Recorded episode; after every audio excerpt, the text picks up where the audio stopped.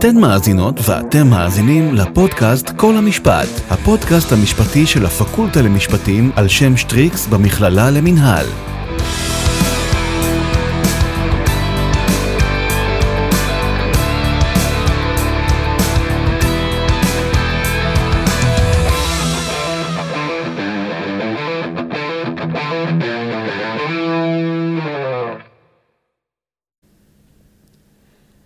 ברוכות הבאות וברוכים הבאים לפודקאסט כל המשפט. כאן שיר טולדנו ואני נרגשת להיות כאן איתכן ואיתכם היום.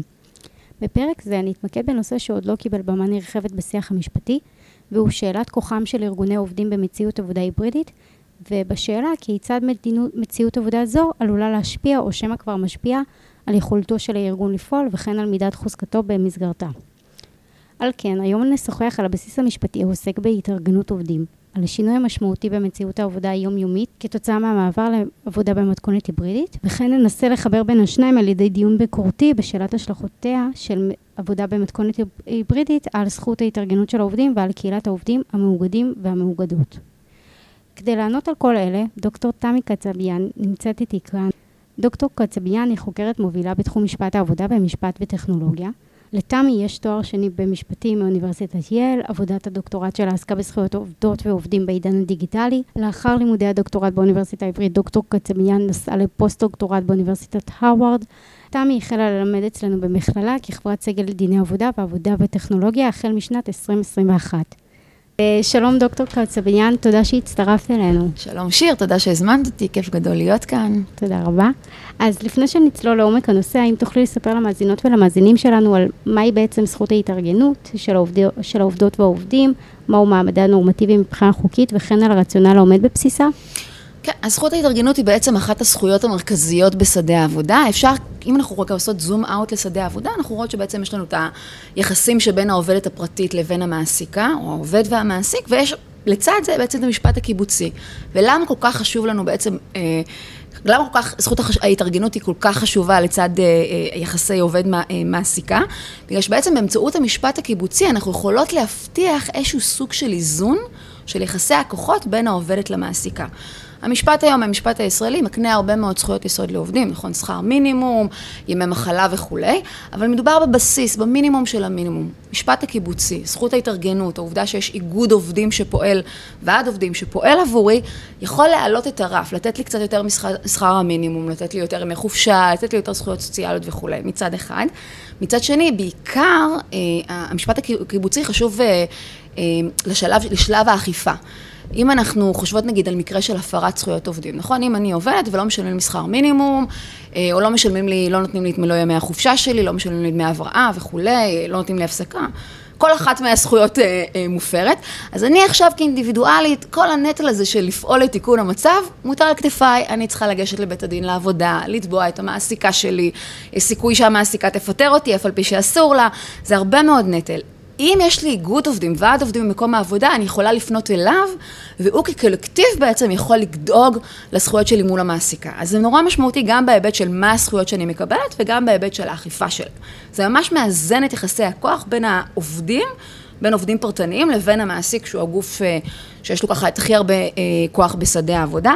יש על זה אגב הרבה מאוד דיבורים היום, שלעובדים יש כוח, כי עובדים לא רוצים לעבוד וכולי, אולי ניגע בזה, אני לא חושבת שזה נכון, אני חושבת שזה סוג של אה, אשליה שהתקשורת גם קצת מוכרת לנו, אבל זה בעצם החשיבות המרכזית, ומעבר לזה, למעסיקים טוב גם שיש איגוד עובדים, כי זה יותר יעיל, במקום עכשיו להתחיל לנהל משא ומתן פרטי מול כל עובדת, יש איזשהו גוף שמביא את כל התנאים והדרישות של העובדים, אה, מה הרצונות שלהם, בעיקר במקומות עבודה גדולים, זאת אומרת, יש הרבה מאוד רציונל אה, אה, ותועלת גם למעסיק בהיבט הזה, והזכות הזאת היא כאמור מאוד יסודית בשדה העבודה, במובן הזה שהיא מוכרת לא רק במשפט הישראלי, בכל העולם, כולל בארצות הברית, באמנות בינלאומיות, זה באמת ככה אחד מאבני היסוד שלנו בשדה העבודה. הזכות התארגנות למעשה מנביאה לנו את הזכות של העובדים והעובדות להתארגן בארגון עובדים שמטרתו לפעול לטובת זכויותיהן וזכויותיהם מול המעסיק.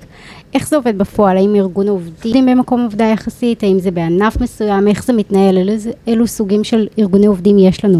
אוקיי, אז אנחנו גם תכף נדבר מה זה אומר זכות להתאגד, כי חשוב ככה לפרוד את זה לפרוטות, אבל ככלל אה, צריך להפריד בעצם בין שני אה, אה, סוגים של עובדים. יש מה שנקרא ארגון הגג, שזה כל הארגונים שאנחנו מכירות, ההסתדרות, כוח לעובדים וכולי, ויש בעצם ועד עובדים במקום עבודה קונקרטי, שהוא זה שפועל עבור העובדים במקום העבודה הקונקרטי, שמקום העבודה הקונקרטי לצורך העניין יכול להיות מפעל מסוים, אוקיי? אבל הוא יכול להיות גם ענפי.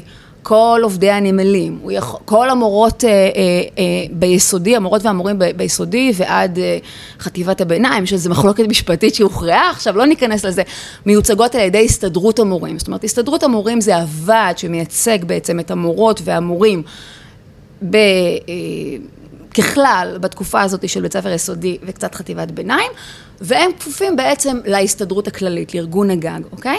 עכשיו ההסתדרות המורים מייצגת את כל המורים והמורות באשר הם. אני כעובדת, זכות ההתארגנות שלי אומרת שאני יכולה להחליט שאני מצטרפת לארגון, אבל אני יכולה גם להחליט שאני לא רוצה להצטרף לארגון, יש לי את הזכות הזאתי.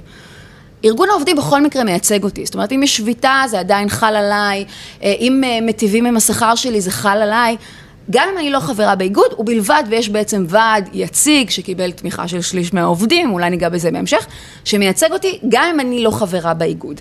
אה, מבחינה משפטית המחויבות היחידה שלי כמי שלא חברה באיגוד זה לשלם בעצם איזשהו סכום מסוים מהמשכורת, אה, בגלל בעיית הרוכב החופשי, אבל ברגע שיש השורה התחתונה שמעניינת היא שברגע שבעצם יש לנו ועד עובדים יציג במקום עבודה מסוים, זה יכול להיות על בסיס של מפעל, זה יכול להיות על בסיס ענפי, אה, זה יכול להיות בסיס מקצועי, אחיות, מורות, חברה, אה, חנות אחת ספציפית, אז הוא מייצג בעצם את כל העובדים באותו מקום.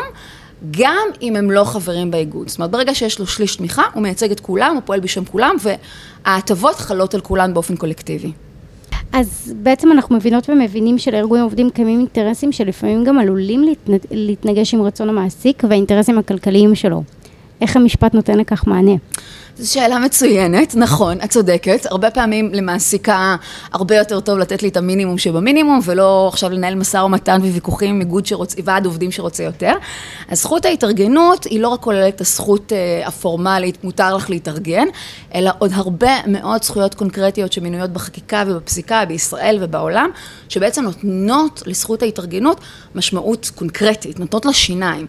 אז הזכות להתארגן כוללת את זה שוועד עובדים יכול להיכנס למקום עבודה, אוקיי? מותר לו להיכנס, אבל פי שזה שטח פרטי של המעסיק, מותר לו להיכנס למקום העבודה ולדבר עם העובדים ולשכנע אותם להתאגד. פסק דין פלאפון, פסיקה דרמטית בישראל, אמרה, לא רק שלוועד העובדים מותר להיכנס, למעסיק בתקופה הקריטית, הדרמטית הזאת, שבו בעצם מנסה לקום איגוד, אסור להתבטא כנגד האיגוד. זאת אומרת, תחשבי את כמה זה חזק זכות ההתאגדות שהיא פוגעת בחופש הביטוי של המעסיקים. אסור לפטר עובדים שמעוניינים בעצם לפעול לשם התאגדות. יש שאלה מה, מה הסעד שניתן, האם זה החזרה לעבודה או האם זה פיצויים, אבל בתי הדין לעבודה כן משתדלים להחזיר עובדים שפוטרו במהלך ההתאגדות למקום העבודה כדי להראות עד כמה זכות ההתאגדות היא חזקה. וזה ממשיך עוד הרבה אחרי זה. יש לנו כבר איגוד, האיגוד צריך לקבל שליש מהקולות, אה, מהקולות בעצם של ה... אה, מה שנקרא ארגון יציג צריך לקבל שליש מהקולות של יחידת המיקוח, של מקום העבודה הרלוונטי, אם זה ענפים, אם זה מקצועי, אם זה מפעלים. ואז בעצם יש לו גם הרבה מאוד זכויות נוספות. לנהל משא ומתן, המעסיק חייב לשבת איתו, המעסיקה חייבת לשבת עם הנציגות של העובדים ולדבר איתם על התנאים של העובדים, זה לא רק שיש איגוד ובזה זה נגמר. לא רוצה לעשות כלום המעסיקה, יש לי זכות שביתה. שוב, אז יש תנאים, אנחנו מגבילים את זה, זה לא משהו שהוא אה, לא מרוסן, אבל אנחנו בעצם רואות שכדי לתת שיניים לזכות שלי להתאגד, לזכות שלי לפעול באופן קולקטיבי עבור העובדים, המשפט הישראלי ומשפט העבודה בכלל בעולם נותן עוד הרבה מאוד זכויות קונקרטיות לעובדים, גם בצורה שפוגעת אולי בפרורוגטיבה ובזכויות הקנייניות של המעסיק ואפילו בחופש הביטוי שלו, כדי לתת לזה משמעות מעשית, כדי שבאמת מעסיקים יהיו מחויבים לתת לארגון לפעול עבור העובדים. אה, כן, טוב, האמת, כל משפט עבודה הוא בעצם התערבות של, אה, בקניין של המעסיק, בזכות שלו להחליט כזו או אחרת. אה, טוב, אז עד עכשיו שוחחנו למעשה על זכות ההתארגנות ועל ההתייחסות המשפט אליה בכלליות. כעת אנחנו רוצות, אני רוצה לעבור לשוחח במקצת על השינוי המשמעותי שחל בשוק העבודה, והוא עבודה במתכונת היברידית. אז אני אה, אעשה הערת הבהרה למאזינות ולמאזינים שלנו, שלמען הסר ספק, עבודה במתכונת היברידית זו עבודה שמשלבת עבודה מרחוק עם עבודה שאינה מרחוק, כלומר עבודה ממקום העבודה. אז אה, טוב, כידוע, במרץ 2020 משבר הקורונה פרץ במלוא חוצקתו ברחבי העולם וכמעט כולנו היינו בסגרים, אה, והדבר הזה בעצם הוביל למציאות חדשה, למרות שהיא הייתה קיימת קודם לכן, אבל היא נכחה עכשיו בכל, אצל כולנו בעצם, גילינו את העבודה מרחוק ואת העבודה מהבית. אז אני, אני אשמח אם תוכלי לספר למאזינות ולמאזינים שלנו כיצד עבודה מהבית משפיעה על עולם העבודה, בדגש על זכויות העובדות והעובדים, וכן אילו יתרונות וחסרונות יש לעבודה במתכונת היברידית עבור המעסיקה, העובדת והחברה בכללותה. אוקיי, יש לה המון השפעות, על זה אפשר לנהל סילבסטר שלם, אבל אני רק רוצה להגיד שבאמת, כמו שאמרת, כולם חושבים שהקורונה הביאה את מודל העבודה ההיברידי. לא, זה היה קיים עוד לפני. אה, דוח שה-ILO, ארגון העובדים הבינלאומי, וה-OECD הוציא ב-2017 ביחד, הראה שכבר אז...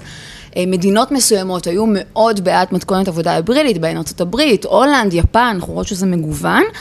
הקורונה בעצם הביאה, כפתה על כולם מתכונת עבודה אפילו לא היברידית, מתכונת עבודה מהבית, מתכונת מלאה. עובדים נדרשו לעבוד מהבית כדי למנוע את התפשטות המגיפה. וראו כי טוב, גם המעסיקה ראתה כי טוב, גם העובדים והעובדות ראו כי טוב, אמרו, אוקיי, בואו נמשיך עם זה במתכונת היברידית כזו או אחרת. אמ, רק כדי לסבר את האוזן עד כמה זה דרמטי, אז uh, יוצאים כל מיני דוחות ככה, שמתארים את מתכונת העבודה מהבית בצורה היברידית, כפריצה הגדולה, MIT מגדיר את זה כפריצה הגדולה, ה-OECD מגדיר את זה כפריצה הגדולה, זאת אומרת, אם נדמה לנו שרובוטים ובינה מלאכותית זה הדרמה של שדה העבודה, לא, דווקא העבודה מהבית, ולמה זה, זו כזו דרמה? כי uh, לעבודה מהבית יש הרבה מאוד יתרונות, אני תכף אתייחס אליהם, אבל היא גם באמת... מערערת על אחת היסודות הבסיסיים של שדה העבודה, שיש מקום עבודה ויש בית, ודברים מתנהלים בעבודה אל מול הבית. אז מה, בואי נתחיל מהיתרונות. אמ, אז היתרון המרכזי, קודם כל, שזה נורא נוח, נכון? אה, זה נוח למעסיקה. כי זה חוסך לה בעיקר עלויות אה, של אה, השכרה, של שכירות, אם אני צריכה בעצם לשכור חלל עבודה, תמיד אני יודעת שיש יום אחד עבודה בשבוע שבו מישהי עובדת מהבית, אז אני יכולה לשכור חלל עבודה עבור 80% מהעובדים ולא 100% מהעובדים. וזה משמעותי, ה-OECD כימת את זה אה, כחיסכון של 11 אלף דולר פר עובד אם הוא עובד פעמיים בשבוע מהבית. בישראל, אה, מכון, אה, הכנסת הוציאה דוח מיוחד שבו היא אמרה שאם 22 אחוז מעובדי שירות המדינה יעבדו רק יום אחד בשבוע מהבית, זה יחסוך 80 מיליון שקלים לקופת המדינה. זאת אומרת, זה משמעותי. אה, זה יותר סביבתי, יש פחות מכוניות בכביש, פחות בעיות חנייה, פחות פקקים, פחות זיהום אוויר, וזה גם נחשב נורא נוח, נכון? זה מאוד כיף לקום בבוקר עם הפיג'מה ונחת, לא לבזבז זמן על, ה... על להתאפר ולהתארגן או להסתדר לעבודה, ופשוט להתחיל לעבוד ולעשות כביסה תוך כדי ולהפעיל מכונה את המדיח וכולי. אה, אבל זה גם מביא הרבה מאוד בעיות. זה מערער בעצם את ה... באמת, אני חושבת שאחד הבסיסים לשדה העבודה, שיש דבר כזה שנקרא בית ויש עבודה ויש לזה השפעה על אגד של זכויות. אה, שאם תרצי, אני אוכל עכשיו ככה לפרט על כל זכות וזכות. אני אשמח. אוקיי, אז, אז הטריוויאלי, כשאת חושבת בעצם על, אה, על, על האתגר הגדול בעבודה מהבית, מה, מה הדבר הראשון שקופץ לך לראש?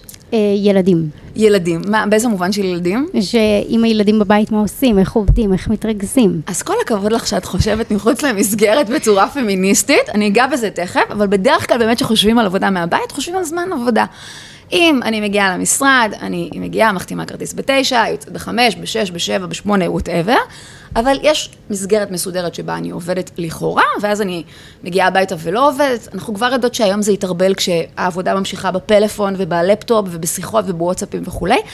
אבל כשאני עובדת מהבית זה הרבה יותר מעורבל. כל העניין הזה של זמן עבודה מול זמן מנוחה, ההפרדה לא קיימת. אני עושה דברים פרטיים, תוך כדי שאני גם עובדת. ואז מחקרים בעצם מראים, יש הרבה מאוד מחקר בנושא הזה, זה אחד הנושאים באמת שזוכים להרבה מאוד תשומת לב מחקרית. אה, ופחות אגב רגולטורית, בישראל כמעט ואין רגולציה בנושא, להבדיל ממדינות אחרות, אני לא יודעת אם ניגע בזה. אז אני לא באמת זוכה לזמן מנוחה, אין לי הפסקה מסודרת, היום העבודה לא נגמר, ואז קשה בעצם לכמת כמה שעות עבודה עבדתי, האם עבדתי יותר ממה שאני אמורה לעבוד, האם עבדתי שעות נוספות, וגם קשה אה, אה, לוודא שאכן הייתה לי מנוחה כמו שצריך. אבל פה יש גם איזושהי אחריות מסוימת של העובדת וגם של המעסיקים. לצד זאת יש בעצם עוד שתי בעיות מרכזיות, יש הרבה בעיות, ואני אמפה עוד שתיים מפאת חוסר הזמן, שאחד מהם זה באמת העניין המגדרי, אה, בכלל עניינים של שוויון. כשאני עובדת מהבית, זה אומר שבעצם הבית שלי, איך שהוא נראה, איך שהוא בנוי, מה שיש בו, הילדים וכולי, חלוקת תפקידים המגדרית, זה העבודה, זה ממש מחלחל בצורה בוטה לעבודה. עכשיו, זה תמיד חלחל, נכון? המצב הסוציו-אקונומי שלי, איזה השכלה יש לי, האם אני אימא או לא אימא, האם אני אב פעיל או לא אב פעיל, תמיד זה השפיע על העבודה שלי, אבל כשהעבודה היא מהבית, אז זה ממש משפיע על איך נראה סדר היום שלי.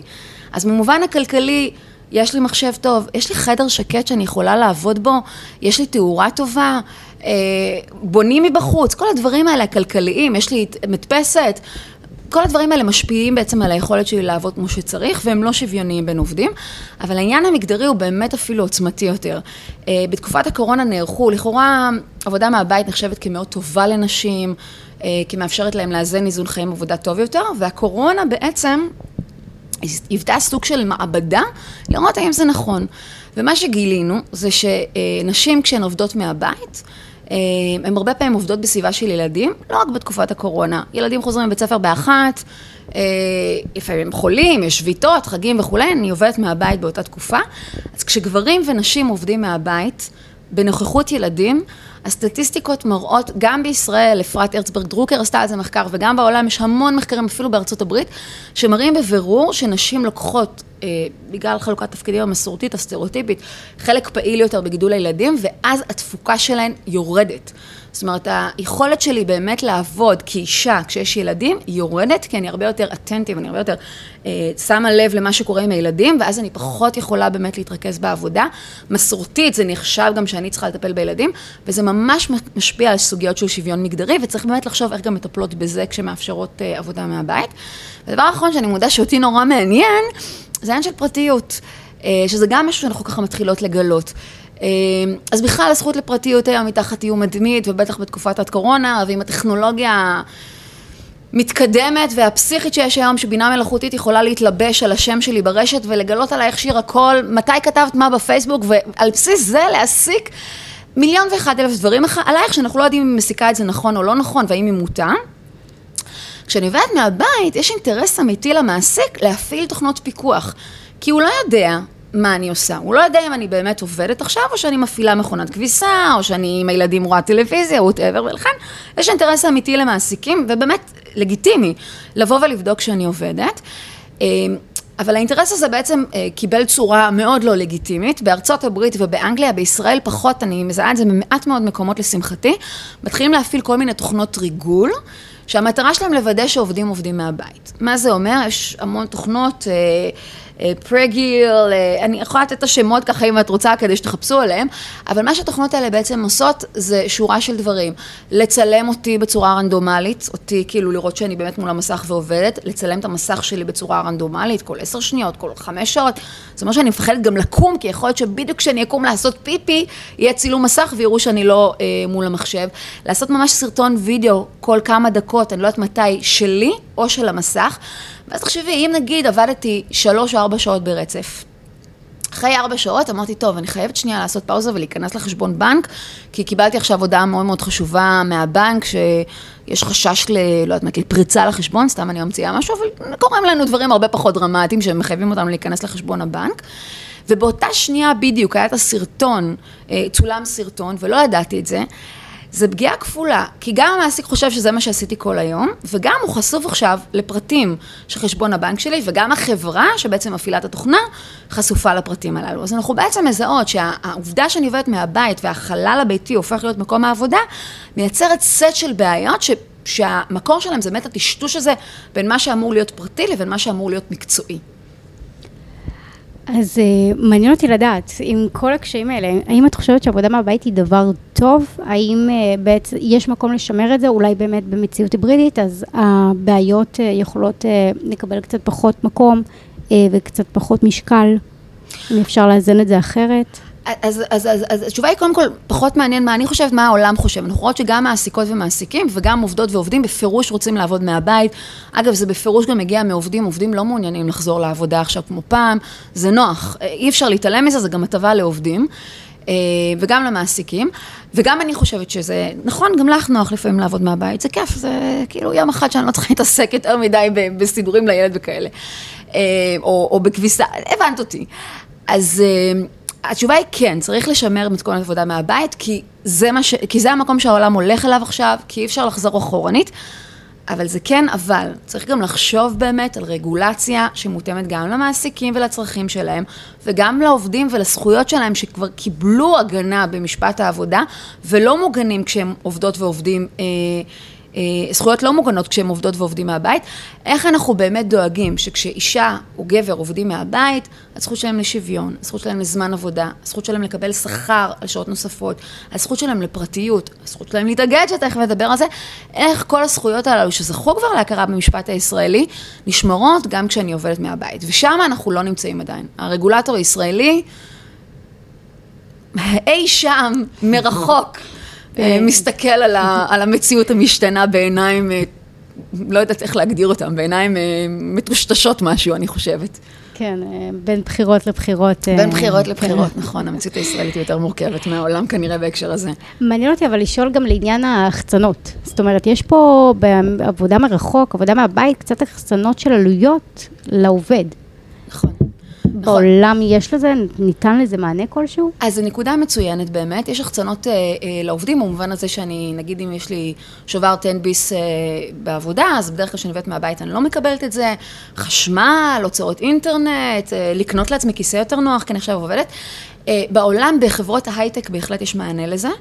אה, אבל מענה שלילי. זאת אומרת, מה שמעניין זה שבחברות כמו פייסבוק נניח, פייסבוק בוודאות, אני לא בטוחה לגבי גוגל, אבל בפייסבוק נניח עובדים שעבדו מהבית, אמרו להם שהם קצצו להם מהמשכורת, בגלל שהם עובדים מהבית, חסכנו לכם עכשיו את הצורך לנסוע מהעבודה. והעובדים האלה, שהם עובדים חזקים, להם, דווקא עליהם אני לא, להם אני לא דואגת ועליהם אני לא מרחמת, באו ואמרו, רגע, אבל יש לנו גם סט של הוצאות חדש, בואו תשימו לב גם לזה. בישראל דווקא אה, היו כמה מהלכים מעניינים, גם של עובדים בחברת AAG, וגם אה, בחברת אה, אה, רואי חשבון ארנסט יאנג, שבה בעצם העובדים באו ואמרו, כשאנחנו עובדים מהבית, אתה המעסיק מרוויח אה, כסף, אתה המעסיק חוסך עלויות של חשמל, של שכירות וכולי, אנחנו מפסידים, אנחנו צריכים עכשיו לשלם בעצם על חלל עבודה נניח מחוץ לבית, על, על החשמל, על אה, ארוחת צהריים וכולי, אנחנו מבקשים שתשפה אותנו על, ה, על הסיפור הזה. אז הדברים האלה בעצם, הסת, הסת, כרגע, ככל הידוע לי, את יודעת, זה דברים שהם אה, אה, לא הגיעו עדיין לבית המשפט, הם... אה, אה, הסתדרו במסגרת אה, משאים ומתנים פנימיים, אני לא יודעת איך זה נגמר, אבל אנחנו כן רואות שעובדות ועובדים מתחילים, בעיקר במקומות עבודה חזקים ומבוססים ומאוגדים, מתחילים לעמוד על הזכויות שלהם בהקשר הזה. לצערי לא כל העובדות והעובדים נמצאים שם, בטח אם הם לא מאוגדים, שזה ממש מחבר אותנו לסוגיה שלשמה התכנסנו. לגמרי, ובדיוק עכשיו אנחנו מגיעות לחלק השלישי שלנו, ואז בעצם אנחנו, אז דיברנו ובאמת הבנו לעומק את דרכי ארגנותם של ארגוני העובדים ועל המטרות שלהם. אה, וגם על המציאות המורכבת שמביאה איתה עבודה היברידית, או באופן כללי עבודה מרחוק. אה, ורציתי, ועכשיו ננסה להבין איך העבודה במציאות היברידית משפיעה על אה, יכולת ההתארגנות של העובדים וגם על הפעילות שלהם באופן שוטף. אז אני אתחיל ואשאל, האם את חושבת שכוחו של ארגון עובדים נותר על כנו במציאות עבודה זו? האם יש הבדל לעניין השאלה הזאת בין, עבדון, בין ארגון עובדים שהוא כבר קיים לעומת ארגון עובדים שמנסה אה, להתאגד, זאת אומרת ארגון עובדים חדש בפוטנציאל. אה, אז אני אשמח לשמוע מה את חושבת לגבי זה. אז שאלה, באמת שאלות מצוינות. אה, אז קודם כל לגבי האם יש השפעה, אין לנו מספיק פרספקטיבה מחקרית כדי לדעת האם יש השפעה על התאגדויות של עובדים, אבל ההנחה היא שכן, ובדיוק בשלב הזה את מתארת, את, את מפרידה מאוד נכון בין שלב ההתארגנות לבין שלב שכבר יש איגוד ועכשיו עובדים, עובדים מהבית. בשלב ההתארגנות, הנוכחות במקום העבודה היא הרבה יותר קריטית, משתי סיבות מרכזיות. סיבה אחת זה העניין ש, אה, אה, של מה, מה נדרש בעצם כדי להקים עובדים.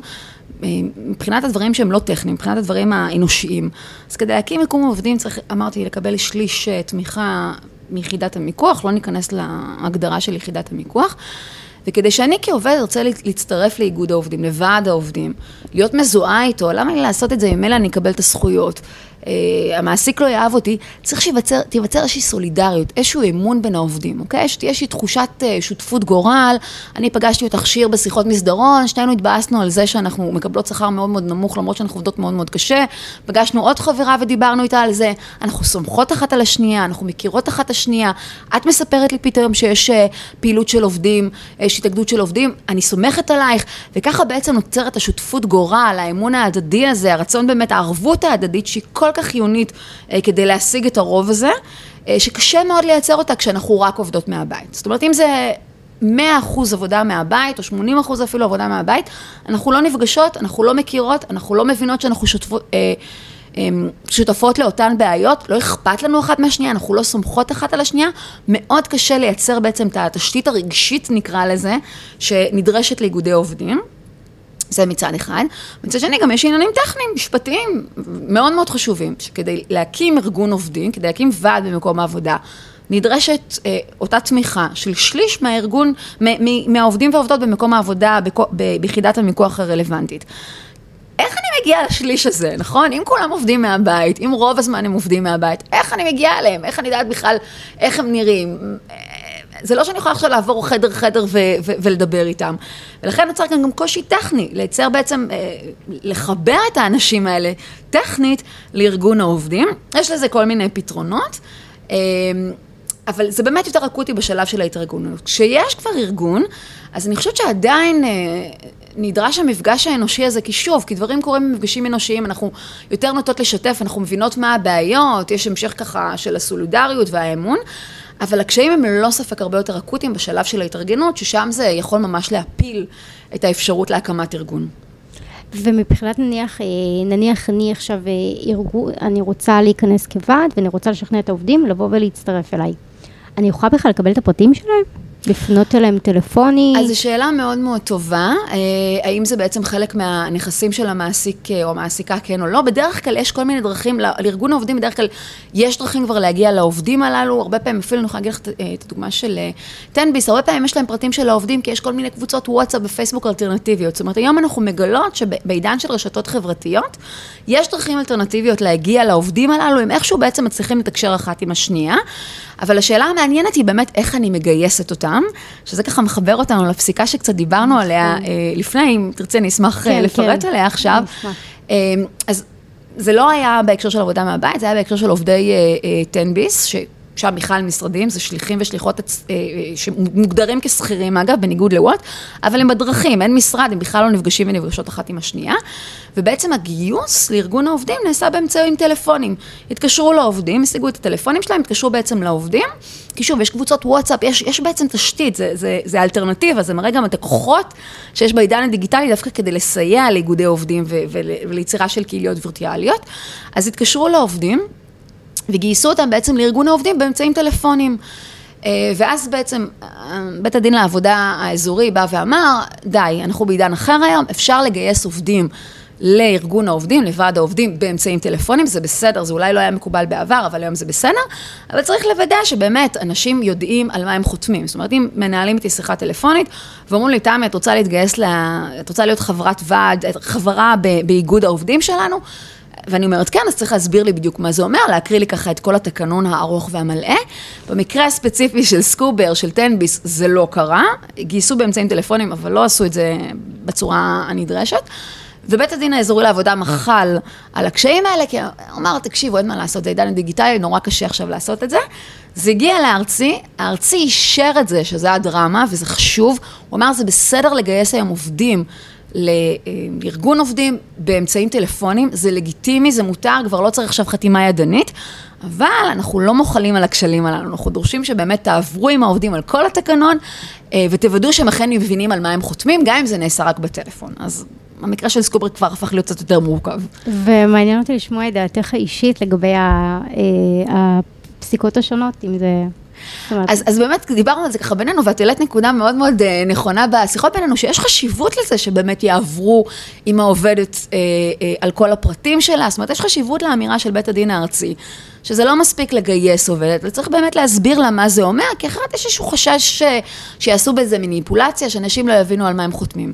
Having said that, אני חושבת על עצמי, אה, ותחשבי על עצמך, זאת אומרת, אנחנו הרבה פעמים חותמות על דברים, וגם אם אומרים לי משהו בטלפון, נכון, לפני שאנחנו נוסעות, עושות ביטוח נסיעות, אני תמיד זה, עכשיו אני אעבור איתך על כל הפרטים, ואת אה, תגידי לי כן, והשיחה מוקלטת. אני מקשיבה, אז אני מקשיבה, אוקיי, כי אנחנו עורכות דין, אבל לא כולם מקשיבים לכל משפט ומשפט. אז יכול להיות שההתעקשות הזאת, היא להקריא לי את הכל, היא קצת ריקה מתוכן, כשאנשים לא באמת מקשיבים בתשומת לב. במקרה של סקובר, של תנביס, המשמעות הייתה שבעצם ההתארגנות הזאת היא אה, נפסלה, היא לא נחשבה בעצם לתקפה. והנזק כאן יכול להיות, לעלות על התועלת. אז החש... האמירה של בית הדין הארצי היא חשובה, אבל אנחנו צריכות אולי לחשוב על דרכים קצת יותר רכות אה, לאפשר גם באמת אה, הבנה אמיתית של מה אני חותמת בעידן הדיגיטלי, ועם זאת להבין גם שהעידן הדיגיטלי באמת מייצר מציאות אחרת, גם פחות קשב. אה, וצריך לחשוב על דרכים יותר יצירתיות לאפשר לאיגודים להתאגד, כי אחרת זה, זה פשוט אולי באמת לא יקרה. ומילא אנחנו במגמת ירידה בהתאגדויות בישראל ובעולם. נכון. Uh, טוב, אז מעניין אותי לשאול, האם לדעתך ישנם אה, היבטים שליליים דווקא במתכונת עבודה היברידית שעלולים לסדוק בכוחם של ארגוני עובדים בעבודתם השוטפת?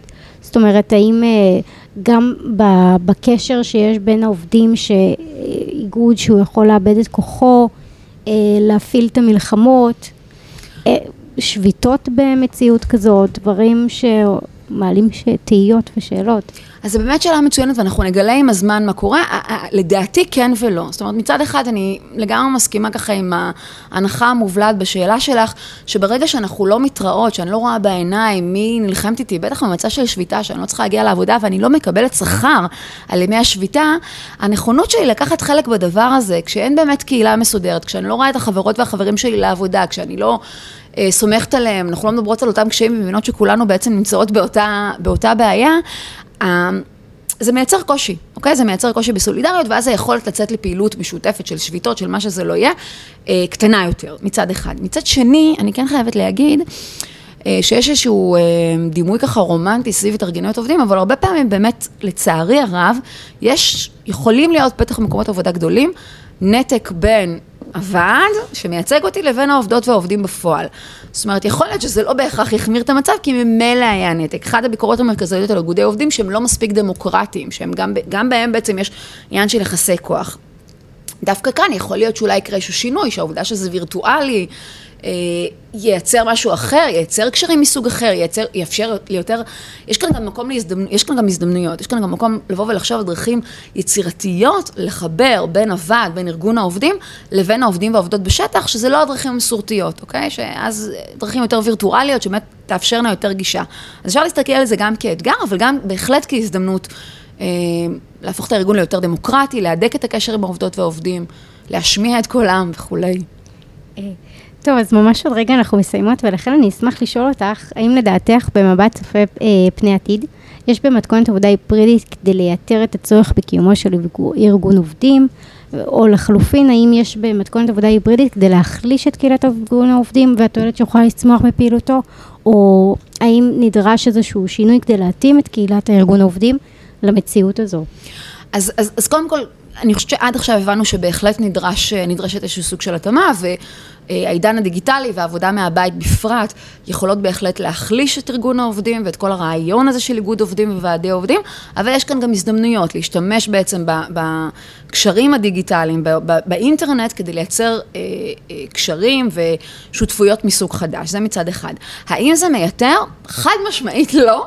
את יודעת, אני מרצה לדיני עבודה, כל המרצים והמרצות הקלאסיים, לא כולנו, יש כמה יוצאי דופן, אבל ככלל, כשאת מסתכלת על המרצים ומרצות בדיני עבודה, אנחנו כולנו כאילו מאוד... זכויות עובדים ו, וחשיבות מאוד גדולה, יש חשיבות מאוד גדולה למשפט הקיבוצי.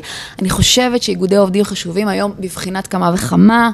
אה, יחסי הכוח בין עובדים למעסיקים לא השתנו, זה שרוצים לדבר בתקשורת על זה שאין עובדים ועכשיו לעובדים יש הרבה כוח, זה לא נכון, זה יתפוצץ לנו בפרצוף. אה, העובדה שאנשים עכשיו מעדיפים במרכאות לעבוד כעצמאים, היא לא, היא, זה לא באמת יותר משתלם להם.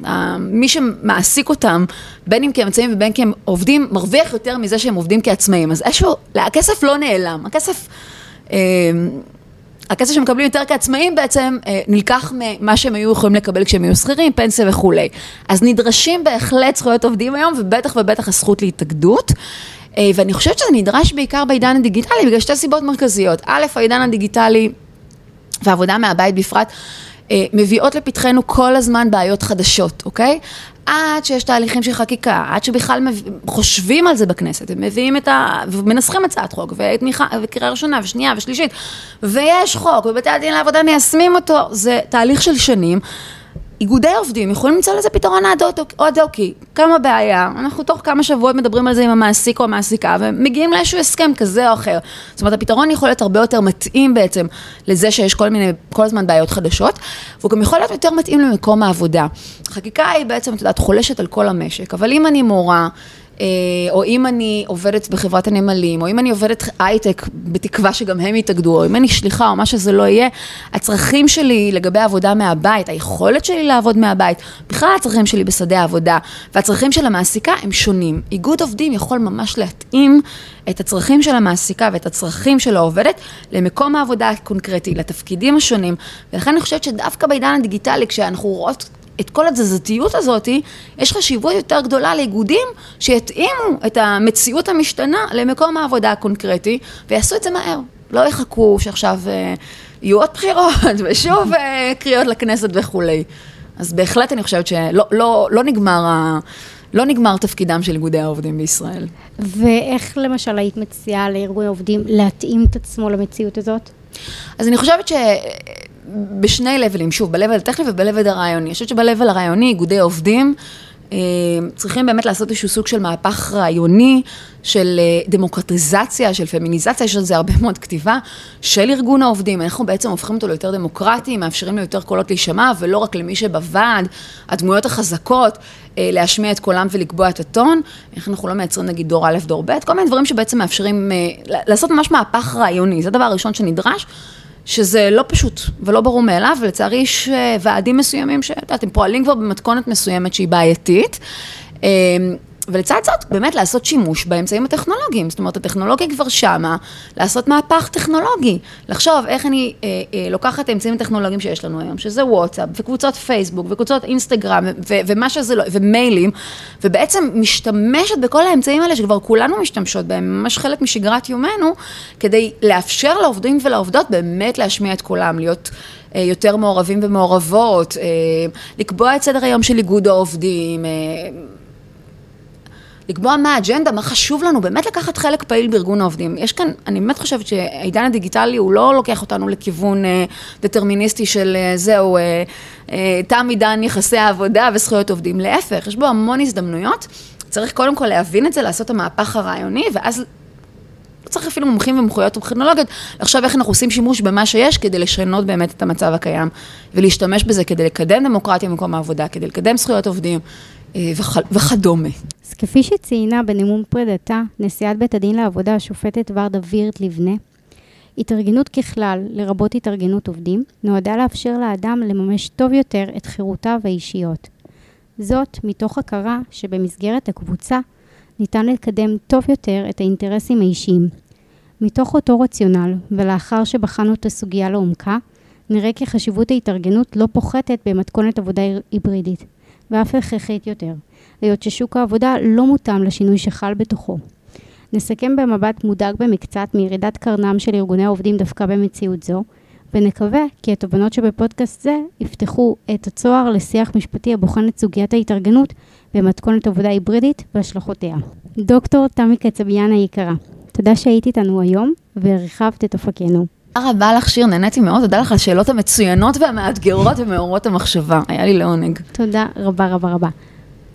תודה רבה לכל המאזינות והמאזינים שלנו שהצטרפתם לעוד פרק של כל המשפט. אנחנו מזמינות ומזמינים אתכם להמשיך לעקוב אחרינו ברשתות החברתיות. שיהיה המשך יום מקסים ותודה על ההקשבה.